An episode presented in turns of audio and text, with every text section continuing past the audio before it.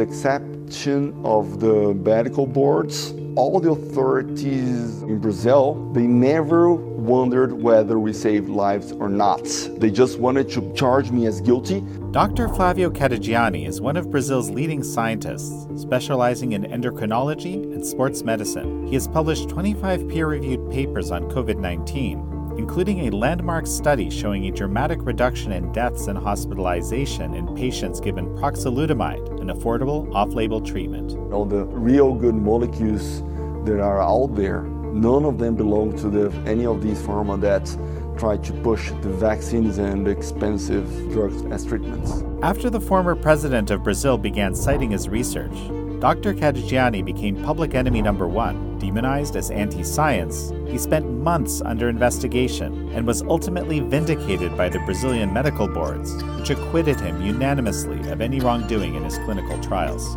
I just can tell you that I used to be a very down to earth person, a very anti conspiracy person, but some of the things that I really believe that did not exist, they actually do. This is American Thought Leaders, and I'm Yanya Jekielek. Dr. Flavio Cadegiani, such a pleasure to have you on American Thought Leaders. Oh, this is my pleasure to, it's such a, an honor and privilege to have, he, have you here. Your license was actually at, under attack. You were considered to be a very, very effective endocrinologist, a very successful one. Some people have even called you Brazil's greatest living scientist. Yeah, they, they're just being kind with me. To the point, you were recently vindicated, and I want you to tell me your story. Like, yeah. what, what happened? Why did you need to be vindicated? Okay, so it all starts back in 2021 when we first uh, announced our results through a presentation, just like all the companies did. And by that time, Brazil was facing three to 4,000 deaths per day.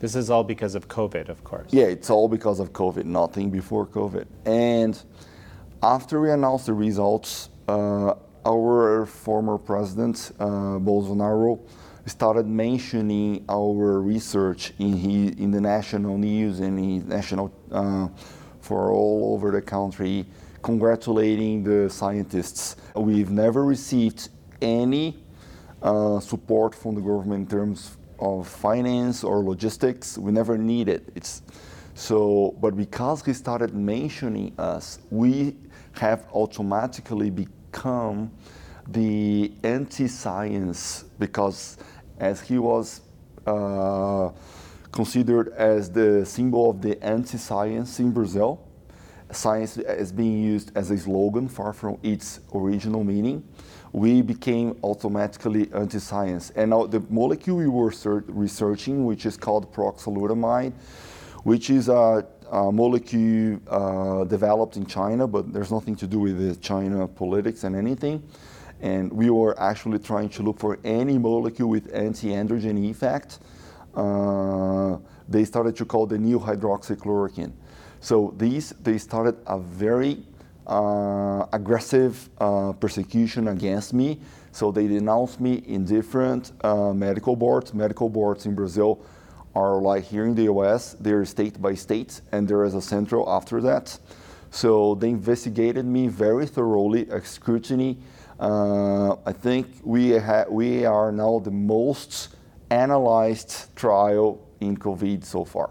So after everything has been analyzed very thoroughly, and they were extremely neutral, which is something new because we were just being attacked, attacked, attacked. It's not that we were protected by anyone. In the end, they got to the conclusion in an unanimous manner, which is, means that nobody disagreed with these, that there was absolutely nothing to charge us. So I was uh, acquitted unanimously in both states where I was accused many of the doubts regarding our, tri- our trial were actually fabric- fabricated.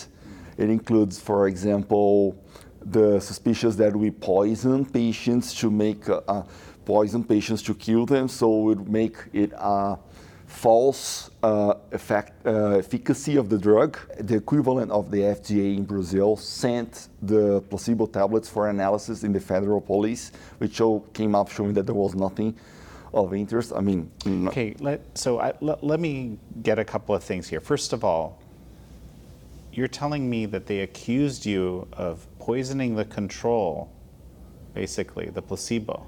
Yeah, there's no other reason why they would send the placebo tablets for analysis. So So, because then you would have artificially yes, inflated as I would have. So I on, I only learned this afterwards. I would have increased artificially the mortality rate in the placebo group, so that would show a difference. But that's, that shows a complete lack of knowledge on basic epidemiological data because the mortality rate in the placebo group uh, during the study was even a bit lower than in the same regions during that period. So that makes no sense at all. So when you talk about we, you're talking about uh, your research, group. Yes, but I was the leader. I was the main principal investigator. So all the trials were under my name. So I am the main responsible. So in northern Brazil, in the Amazon, I had a, a group, and in southern Brazil, had another group. So we had two uh, phases of the study. So the first one in order to avoid someone saying that it was too good to be true, we extended uh, as we were allowed to, okay, as per the, the rules provided during the pandemics. We have all this documented. And we extended to the southern Brazil. And they, the findings in southern Brazil were extremely similar to those in northern Brazil. This study was double blind, so neither the assistant doctors nor the patients knew who was taking placebo and who was taking the proxalutamide, the active drug. And more than 95 to 97% of the time, doctors were right regarding their guesses whether this patient was taking, the patients were taking one or another one. So, uh, Because it had some efficacy. Yes, that, like right. uh, the, the change in the course of the disease was dramatic, actually. Mm-hmm. So there's a city called Itacoatiara that, by logistics, received more active than placebo. There was in this hospital in the in uh, the middle of the Amazon. Uh, uh, an average 13 to 15 people were dying per day, and after the study started, they it changed to 13 to 20 people being discharged alive. So that was dramatic. I went there every five days, and the second time I was there, I couldn't believe with my eyes. So um, it is very hard to say that uh, this was not real, right? right. So, So how big was the study, or both phases of the study? uh, both, phase, both phases, there were almost 800 patients enrolled. Yeah. I'll also mention, right? You didn't go in this into this as an activist for this molecule, right? You were just doing an exploratory study. Exactly. Actually, Yeah. I was an activist to save lives, regardless. Uh, we wanted to prove, the, to demonstrate the theory, the androgen theory, which basically is that we first observed that men were disproportionately affected compared to women matched with the same age, same body mass index, same body weight, same comorbidities. So we noticed that there was something inherently related to sex.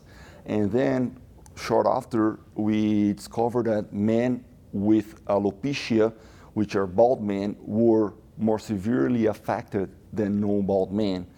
So, and it matched with a molecular discovery in March 2020 from different groups that SARS-CoV-2 needs to be prepared by a protein called TMPRSS2. And this protein, the only endo- endogenous regulators are androgens, which are hormones with testosterone action. But it doesn't mean that higher the testosterone, the worse it is. Otherwise, young men would be the most affected. It is more about the balance between uh, dihydrotestosterone, which is DHT, and testosterone. By the way, finasteride or dutasteride also have some action for COVID, and their action is to block the conversion from testosterone into DHT, and it's used for it's used for baldness, right? So, and after this, we also found that women with polycystic ovary syndrome (PCOS) were also more severely affected than women without PCOS.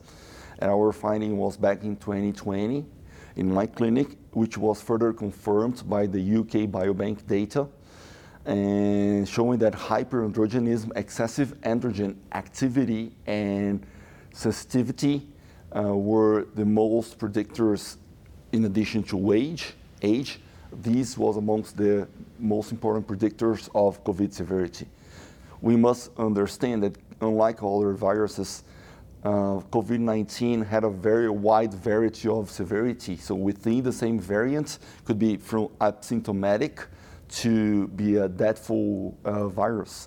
So it depended more on the host than on the virus. Mm. So understanding this, we needed to focus on host factors rather, the, rather than on the virus. Well, and it's just, it's fascinating. I think you're one of the first endocrinologists that I've had on the show talking about COVID because, you know, the lens through which you look at this disease, right, is unique somewhat compared to many of the doctors. Exactly. But if you think about COVID, the other factor, ACE2, is a protein through which SARS-CoV-2 enters the cell.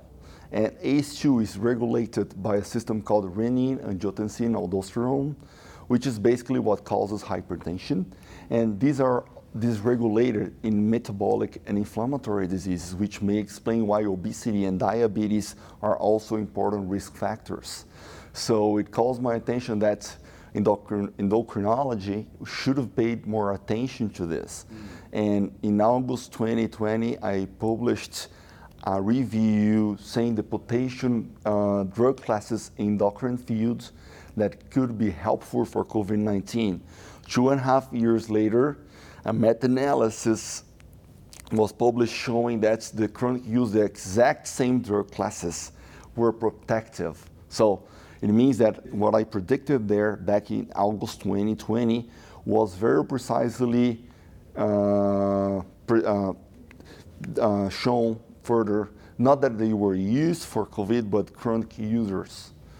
So this we it's COVID made us uh, made doctors think. We were supposed to think about the pathophysiology of the disease in order to understand how to treat it. What causes the disease is complex with multiple targets. So it is unlikely that one single molecule like ivermectin alone will be 100% effective. So of course, studies will never show 100% effectiveness. Uh, we should have conducted trials with combinations. It's, it's funny because you do see like Paxlovid is a combination of two different antivirals. Uh, there are other monoclonal antibodies that were combined. So why on repurposed drugs we did not combine different drugs? And there are several other uh, flaws in these trials on ivermectin I could mention here, but basically it seems that we were prohibited to think about the disease. Where is the medical rationale? Why did we learn the basics into the clinic so we could, in its exact moment where we needed it most, so, what was it that you were thinking that made you be able to predict these uh, compounds would be effective ultimately, as was shown in this meta analysis? Based on their mechanism of action. That was simple as that. So, I just based on what their, how they act, direct and indirectly, and based on our current knowledge at that moment, I said, okay, these anti-diabetic glasses drug classes. These other drugs, uh, and these for uh, like fatty liver disease, and then we go to different disorders. And estradiol, like replacement therapy, would be benef- beneficial as well. So, uh, according to their mechanism of action, that was very, I mean, that wasn't so hard to predict. That was not so hard to predict. Why don't you tell me a little bit about who you are, how you became you know, running this research team? Okay, so I am a doctor that uh, I trained in, I had my re- residency in internal medicine. Afterwards, I had my training in endocrinology. And then I took my board certification in endocrinology. And then I started with some, something that which is not very common in the US, a double career. So I started my own private practice with a clinic and my research career my, my MSc and then my PhD on clinical endocrinology. Both were successful, thankfully, and then I never wanted to stop both. Even after my PhD, I obtained my PhD degree. Naturally, I wanted to extend my research. And there is something that I always tell people PhD is Doctor of Philosophy. So we were supposed to be thinkers. I started a quite new area, which is sports endocrinology from a perspective from the endocrinologist, uh, which is completely different from the perspective of other areas. So our uh, my research was pretty new. We published more than 12 papers from my PhD. I published a, a book afterwards. There was an overtraining syndrome, but I also discovered a new phenomenon called hormonal conditioning. We have our cardiovascular conditioning to exercise, we have the musculoskeletal conditioning, and we discovered that our hormones also get conditioned. So even to stimulus that are not related to exercise, those who are physically active tend to respond better. So this may, may explain why athletes that, uh, that do not undereat, who are healthy, tend to uh, respond better to infections, to cancers, and all several other diseases. Hmm. So we filled some of the gaps. But that, my tutor, which is a great guy, he did not know anything because nobody knew anything about the subject. But he was there to guide me, and he did it amazingly. So uh, I've always been a thinker and a questioning person. Hmm. so when it came to COVID, it wouldn't be different. I don't think there is truth or beauty in the absolutism, which is doesn't mean that I will hyper or will be a hyper relative person. It means that uh, the absolutism brings you a non rational answer, a more visceral answer. In early 2020, we heard about the compassionate use of drugs, which means where, while we do not have therapeutic options, let's use what we have in hands, what we have in terms of evidence so far. And that was lost. I think the, the loss of compassionate use came together with the loss of compassion for the other, which started happening in May to June 2020. And things like things expressions that kill me like there's no evidence goodness no evidence everything is evidence. You could say there is insufficient evidence to put into practice in your thoughts. I published 25 uh, papers in covid peer reviewed indexed in pubmed only in covid-19 so one of the papers i published uh, we conducted an observational study which they tried to pretend there was a fraud which is not. They were never able to prove it. That came back in July 2020 uh, that we just followed patients, and those who did not treat went so much worse than those who received any type of treatment, could be ivermectin, nitazoxanide, or hydroxychloroquine, that it became ethically questionable to conduct trials with no active standard of care. And that is published. So we saw there's something called clinical equipoise. What is that? For example, uh, when you have a lung edema, like an acute lung edema, there is no such randomized clinical trials testing furosemide for this, because we know that it really saves lives, and we won't test it. This is clinical equipoise that it's uh, it's so clear, and there's so much strong plausibility that nobody will accuse a few people to test whether this works or not. So it would be basically the same because none of these drugs were actually harmful in their correct dosage. So we demonstrated that was unequivocally wrong to conduct trials with pure placebo, I mean, without any type of active support. Right. So all of our trials, there were drugs, and we just add on proxalutamide or dutasteride or spironolactone. So this was a learning back from 2020 that was pretending not to be seen which really shocks me. But we may be able to revisit all these findings later when we calm down, because we really need uh, deep reforms in the system, since health system, into regulatory system, and a scientific system. Who controls science? The journals and the editors and basically they shape science according to what they want to publish or not. I was just rejected for a paper on ivermectin with no no weaknesses in the methodology, but based because they don't want controversy in ivermectin. So we're not able to publish something not because it's not good, but because they don't want to publish.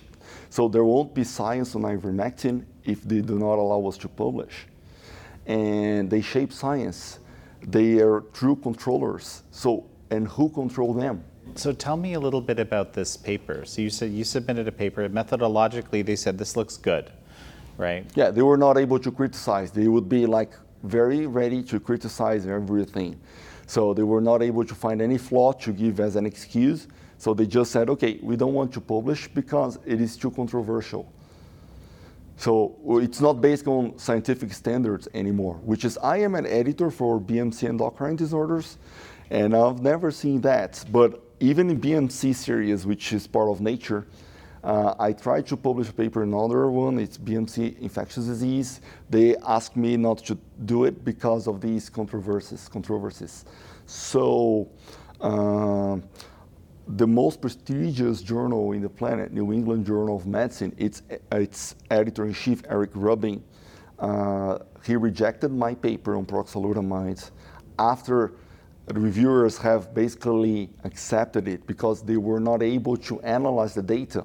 So they needed to analyze the data to check the veracity and they do not have the capacity to analyze the data, which means they do not analyze the data they publish. Let me jump in here. So they, they said we don't have the capacity to analyze the primary data. Yeah. But you're saying so that but they don't have the capacity for any study or just your study no, or what? they don't have the capacity for any study. Mm-hmm. Because if they do not have the capacity to analyze our results, of course, they don't, do not analyze other studies as well.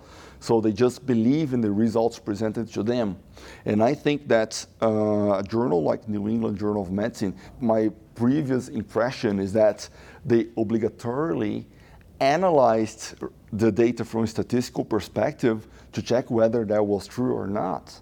So how come they, they do not analyze what they publish? And this, com- this comes along with this, the Surgisphere fraud that was published in both the Lancet and New England Journal of Medicine in very close dates, which is also strange. And how was the review process? Uh, how did they accept the paper, the, the, the papers? And maybe remind us quickly about Surgisphere. Coincidentally, after the vaccines have been launched, their research, they were everything very programmed. After the acceptance of the speed up of the process, to, into the approval. Uh, Surgisphere was a group uh, that published uh, negative data on hydroxychloroquine in one and negative data on other drug classes in another one, uh, clearly aiming to suppress any early treatment because we need to understand that for the uh, emergency approval of the vaccines, they, there could not be any therapeutic option so I'll give you other examples. Even if you go within Pfizer, Paxlovid, why did only they start these trials after the approval of their vaccines? Why they already had the, the molecules? Why didn't they start a trial back in early 2020? I tell you more. There's another drug, enzalutamide, that they finished their study in November 2020 with a dubious result that could be good in terms of mortality rate for enzalutamide or could be bad as per uh, hospitalization uh, length of stay. The study was completely flawed. Uh, its editor-in-chief, where they published it, uh, was never able to respond one single question from my questions. and I'm very doubtful if I really wanted clarification. And they could have done both ways with the study. They could have used it to try to prove enzalutamide, or they could have killed it. So they decided to kill it because Paxlovid was there and they held it for more than one year until they started to, to submit this paper, which means that they were on hold. They all, Basically, until the emergency use uh, authorization the of the yes, vaccine and to true. check whether they would be more benefited from Paxlovid or enzalutamide. Right, fascinating. So, yeah, so there, there, everything makes a lot of sense. I haven't found any other uh, plausible explanation for any for any of these. So so we had a very uh, orchestrated campaign, and those with some limited IQ.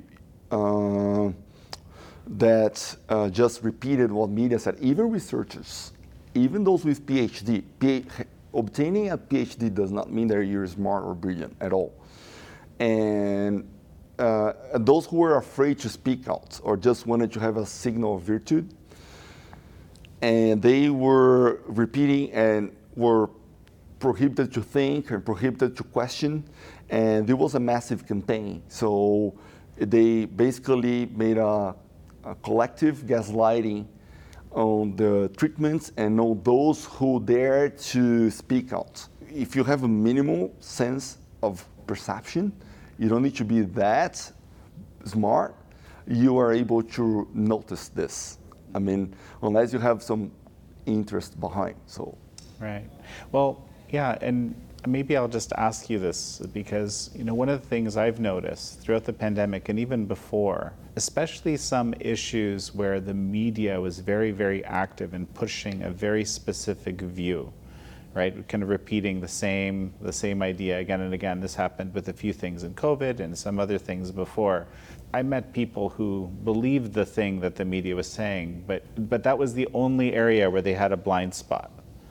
It's almost like they were brainwashed a little bit or something eh, that it wasn't deliberate. That that was just my observation. I don't know if you no, if you I, saw anything like so that. We do see very very colleagues which are extremely skilled in the field basically on everything. They have great opinions and sense of critics.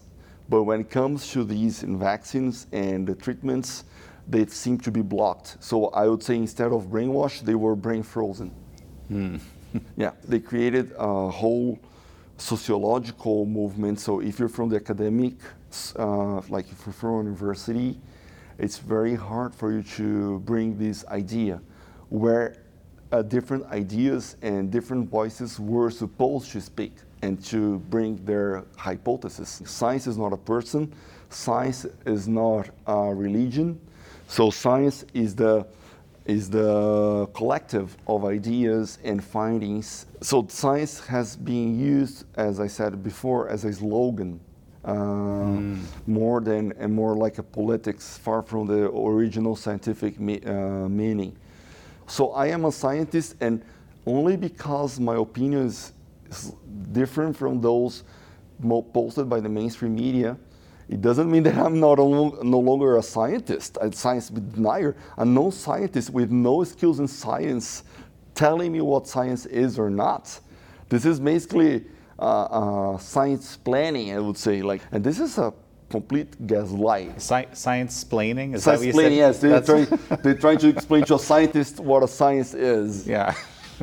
so I haven't heard that before. That's so funny. I just invented. yeah. but I mean, it is a it is a collective gaslighting process. So uh, it's not easy for you to see your voice uh, unheard, and you're being persecuted all the time and the true freedom has gone. I can tell you by my own experience, they were never concerned about life. So, for example, with exception of the medical boards, uh, all the authorities or all the organs uh, in Brazil, they never wondered whether we saved lives or not. They just wanted to charge me as guilty. They had those desired conclusions they discarded absolutely everything that could favor me, and they just included and made a true malabarism in their arguments in order to make a story. So this comes so hard that uh, the, the federal police invaded my house and my clinic in last August trying to find something. This was a very likely mechanism of fishing, we say. Mm-hmm. They invented the story, they truly invented the story, saying there was a worldwide drug dealer, something like that, but very likely. So they were trying to find uh, tablets of dr- uh, drug dealer for treatments for COVID 19. So they invaded my house in order to find those tablets of proxalutamide or whatever they felt like. And they took my computer, they took my mobile, and they still haven't given me back. I got new ones. this is completely abusive, right? So they went really hard on me on this. I mean, I'm not making myself as a victim at all, and I do not regret anything I have been done for these patients, all the lives we saved. So answering to them, we did save a lot of lives. They know we saved lives. It is clear, it's pure mathematics. And they could have said, okay, they may have saved lives, but they didn't follow these or that rule. They were not able to tell us which rule we did not follow because we followed all the rules strictly. So they were not concerned about lives at all. I mean, they didn't care. Uh, we read there was in uh, the, they're trying to attack me. The rules matter more than lives. So I needed to read that like ten times to believe that that was actually written. That they wrote that? Ru- yes. Even if the objective is to save lives, rules are more important than these lives. I couldn't believe that. Uh, in this uh, sequence of persecutions, it involved several different agencies, and they were all connected between each, each other. I just cannot say that it's a mafia because it is their uh, official, right? So, but they were very connected. They were illegally using authorities that could never give their opinions. They gave uh, unprecedented uh, decisions. I'll give an example. They suspended my research um, based on September 3rd, 2021, based on a leaked meeting on September 20, September 1st. And in Brazil, every meeting in the public service needs to be documented. This one was not documented. But then we discovered that they communicated the decision on August 27. So they were not able to explain how come a decision came from a meeting and the decision came before the meeting. And they yeah, that, that sounds suspicious. Right? a little bit suspicious, right? But because they think they're protected by the, med- the mainstream media, they think they can do anything. But I can tell you, uh, the, the check comes to everyone. Well, and so here's the question why do you think the medical boards were different? And this was in multiple states now, right? That yeah, yeah, two different you, states so. in the end. They, right. they focused right. on the two different states. South, yeah, right. they were just neutral. They went through a very thorough analysis of the data of what we did. They read, they, they gave us the true right to defend ourselves, unlike the other places. Okay, um, and we showed that everything that was being said about the study was an absurd, absurd, and a person that was, had no capacity and no ability and was not their competence to evaluate our study spread the word illegally. He could not have spread the word outside. It was confidential. And it made up with a paid news article in the British Medical Journal. They were paid to write an article against me. Using this leaked information. Exactly, right. exactly. And they could right. have used it. We told them that, they ignored it completely. So it's very weird how they acted. So British Medical Journal acted quite unethically. They did not pay attention to what was obvious.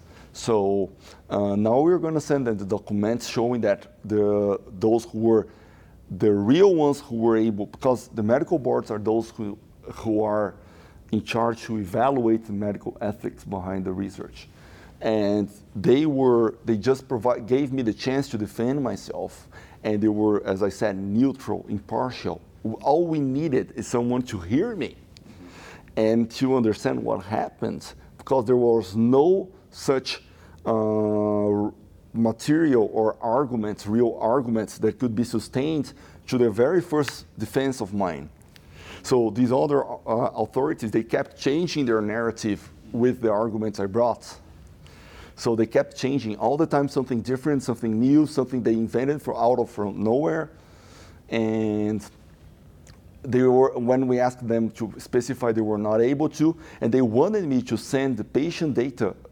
They wanted me to send the result, the names of patients and all the identifications throughout the internet, which could have been stolen and published and leaked. To those who are investigators, they know the importance of maintaining the confidentiality of these patients.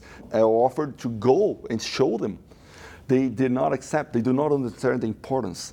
And they act very unethically by telling that the study was irregular, calling very uh, dirty names, all these participants, making, uh, belittling the participants and undermining the research publicly because they were not respecting the participants of the research. Because they were not aware, they wanted, all they wanted is to make a whole theater out of it. So, how many lives do you think that were saved in this trial? At least uh, 200 lives. I mean, I'm not telling that everyone that survived uh, was life that we saved, because there would be lives that would have been saved, Right. that would, That would have survived. survived. Yes. Right. So the difference would, was 150 at least. Mm-hmm. Uh, to, to 200, yes. I mean, con- considering the other trials on proxalutamide with outpatient, yes, 200 approximately at least. And in normal times, when you present such results, instead of trying to persecute me or attack me, they should have gone forward and wanted it as soon as possible to make it approved or whatever, regardless whether it was proxalutamide or bicalutamide or any other from the drug class, because there was a drug class effect, and try to have them given to as many people as possible. And they could never say that it was not safe because this was not the first study. So we already we had already uh, documented its safety profile in previous studies and also in studies for other diseases with more fragile participants such as cancer, prostate cancer. So they couldn't claim that there was, the, the safety profile was not established. And I did my, my part. I went, we, talk, we went to talk to the president of the equivalent of the FDA there uh, one week after we presented the results. So every single authority that thought to themselves, to themselves that they could, they were able to evaluate my research, they were also obligated ethically to recommend the treatment to the largest number of people that need it. So they wouldn't. In this case, they were like just wanting to blame, to blame, to blame, and they didn't want to save the other lives. If they wanted, they would have done this because they had the results in their hands. Will they ever regret the fact that they could have saved many lives? In Brazil, we could have saved 150,000 lives between April and July 2020 and not say afterwards. If these authorities had gone, worked together to make the drug approved as soon as possible to be provided to all the patients that will need it. Because the drug would be offered for very cheap cost and literally hundreds of thousands of tablets would be would have been donated to Brazil as per our agreement with the manufacturer. Well, and just in gen, you know, this sounds like a very, you know, promising drug. You've, you've used it in other cases. The safety profile is well established. It has this mechanism of action. You've shown now, or at least the boards agree, that the research is solid. What else can this drug be used for? I mean, it sounds it sounds. No, I mean, the disease uh, we need we cannot forget uh, SARS-CoV-2. Uh, every time it changes, it changes the mechanisms of action and how it affects the cells and even which cells they affect mo- the most. So I don't think that it would be that effective for the Omicron variants. For the most, for the latest ones, maybe XBB1, etc., but not as much. And we are not having the mortality we were before. So it had that time that would be. Proxalutamide just happened to be with us, but could have been other anti-androgens. We need to pay attention to them. Explain what anti-androgen Okay, means. so yeah. anti-androgens are molecules that block the androgen activity, the activity from hormones with actions like testosterone. So when you give them short-term therapy, we are actually uh, protecting these patients from the virus that attack. So the virus SARS-CoV-2, they go in, uh, in large amounts to the testicles, to the cells that produce testosterone called Leydig cells and the cells that are responsible to the production of the, sper- the, the sperm, which are called Sertoli cells. So it blocks the enter of this virus in these cells, uh, not allowing it to spread and to reduce testosterone. We have uh, consistent evidence showing that, that COVID infection and also the, the vaccine, they reduce testosterone production and they reduce sperm count and quality. So it blocks. We have an unpublished data of patients that I followed up, uh, that patients that took the anti-androgen, one year later they had higher testosterone levels and better sperm uh, quality compared to those who did not take it. So a short-term uh, blockage of the testosterone action or androgen action prevented the virus to attack the cells that are responsible for the testosterone production and sperm uh, production. So this blockage, the short-term blockage, uh, prevented uh, further damage. So they recovered faster, mm. and their production came to normality right after. So this short term, we say castration because the anti-androgens castrate in terms of uh, blocking testosterone production or action and as well as fertility. And it could also, this is just a speculation, protect women's over uh, egg reserve. Okay, because we know that uh, COVID-19 and also the vaccines may reduce the egg reserve from women. So by blocking the cells, it could also protect these women. But this is theoretical there's no evidence of this. Mm-hmm. Well, so something that just jumps to my mind, we were watching some of the presentations from React 19 earlier today, right? Yeah. And one of the things I, that was very stark was that most of the vaccine injury that they're documenting seems to be among women. It was like 80% compared to 20% in men.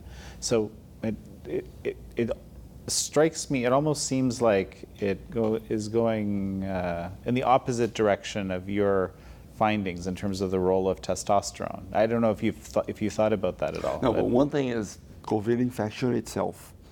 It, this is this is a matter of fact that males are more affected than women, okay. are more severely affected. This is there are literally hundreds of studies showing the exact same thing, and they are extremely consistent showing this. There is strong molecular plausibility I'll give you another example of this. This may explain why prepubertal children between 1 and 10 years old were very hardly affected before the Omicron variant. Mm. You very rarely saw a ch- uh, child having COVID before January 2022. And babies uh, below one year old were more affected than children between 1 and 10 because part of the babies, they do have circulating hormones which what we call as mini puberty. So everything matches. So this is one thing. So basically, you're saying with test, a higher level of testosterone, in general, more effect. Higher level of androgen activity. Okay. Because not even, not always testosterone. Otherwise, young men would be the most affected, which is not true. Right. It's more uh, uh, the proportion between dihydrotestosterone, testosterone, and testosterone and estradiol. Okay. Okay. Okay. These matter more than testosterone alone. To my opinion, uh, what I've been observing that we did not stratify uh, the prevalence of uh, post-COVID or long COVID by age in women. I think there is a strong uh, compromising in the female hormone production, especially those before the menopause.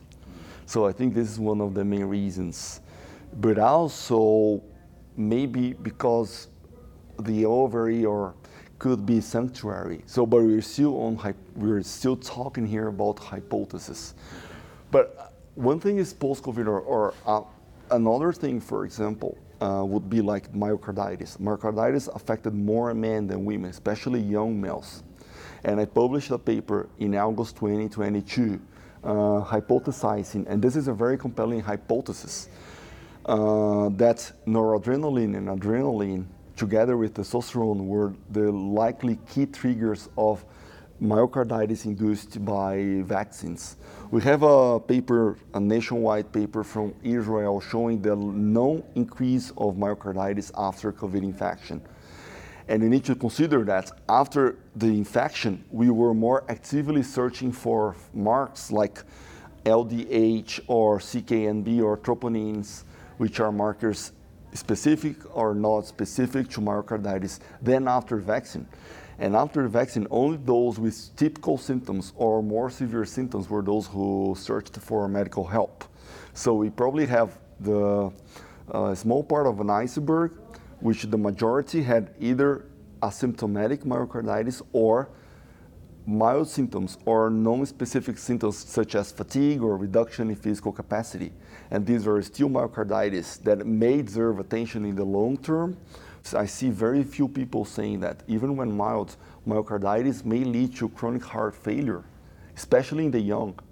So uh, I published a paper showing that adrenaline, the peak, it would be uh, uh, noradrenaline and adrenaline storm leading to myocarditis.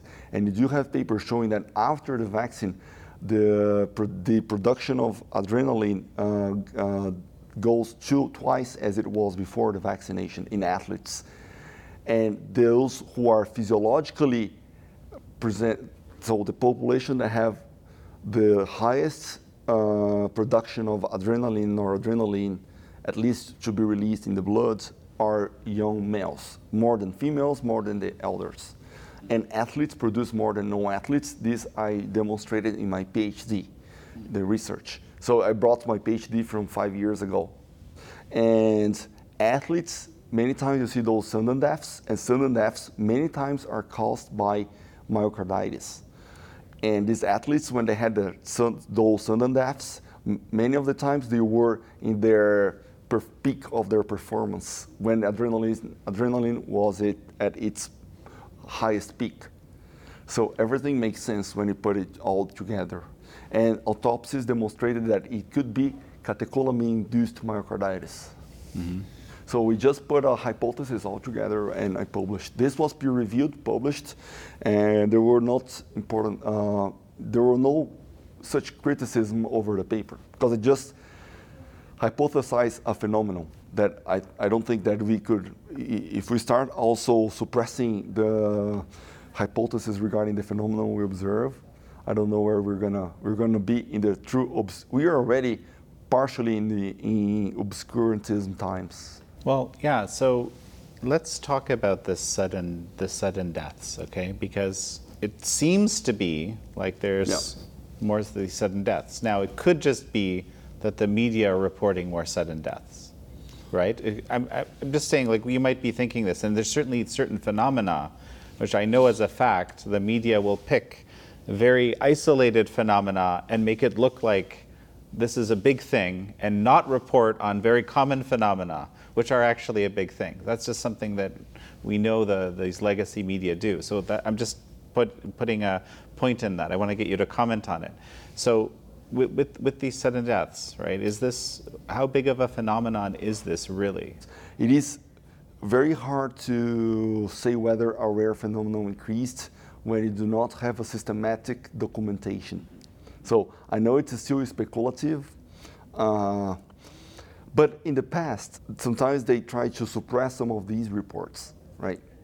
Because we wanted to, the world to come back to normal, right? So we didn't want to see any increase. So I think that the sudden deaths, even they happen, they could be related or not. There is strong plausibility. The autopsy is confirmed. The chronology uh, matched the plausibility matched, the autopsy matched, and our findings altogether it matched. So these cases are likely related to vaccine. It doesn't mean it does not contraindicate the vaccine itself because it was not put into uh, uh, risk-benefit balance.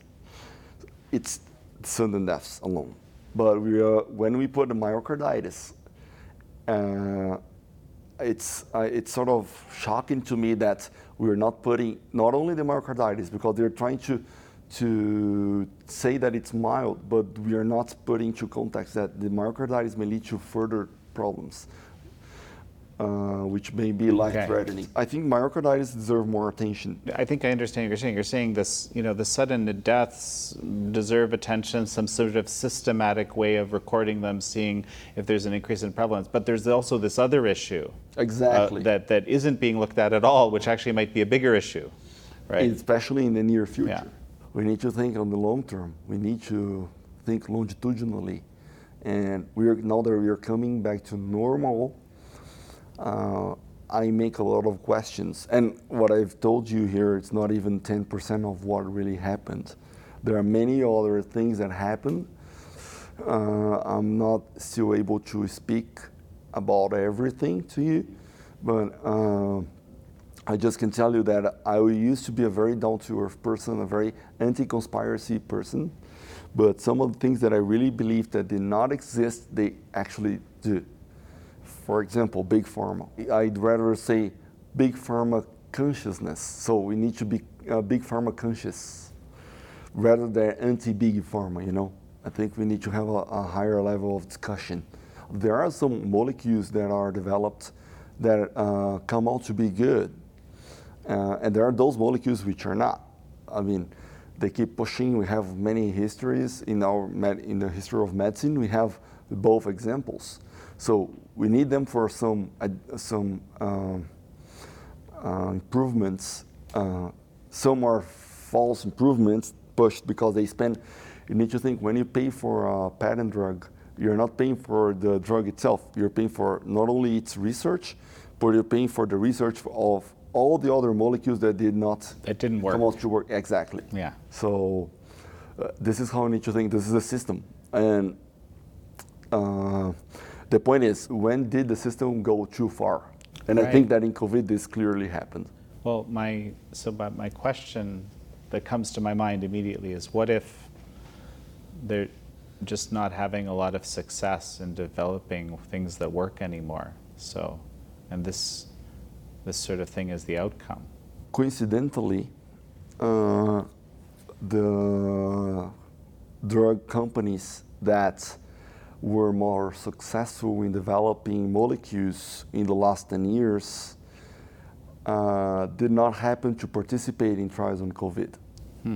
I mean, this is my analysis. I did not under did not make a thorough analysis, statistical analysis, but to me it's clear because when it comes to my mind, all the good, real good molecules that are out there, none of them belong to the, any of these pharma that try to push the vaccines and expensive uh, drugs for as treatments. Any final thoughts as we finish? I do not think that this message will truly touch those who needed it, but I think that uh, some may need to rethink their um, authoritarian actions.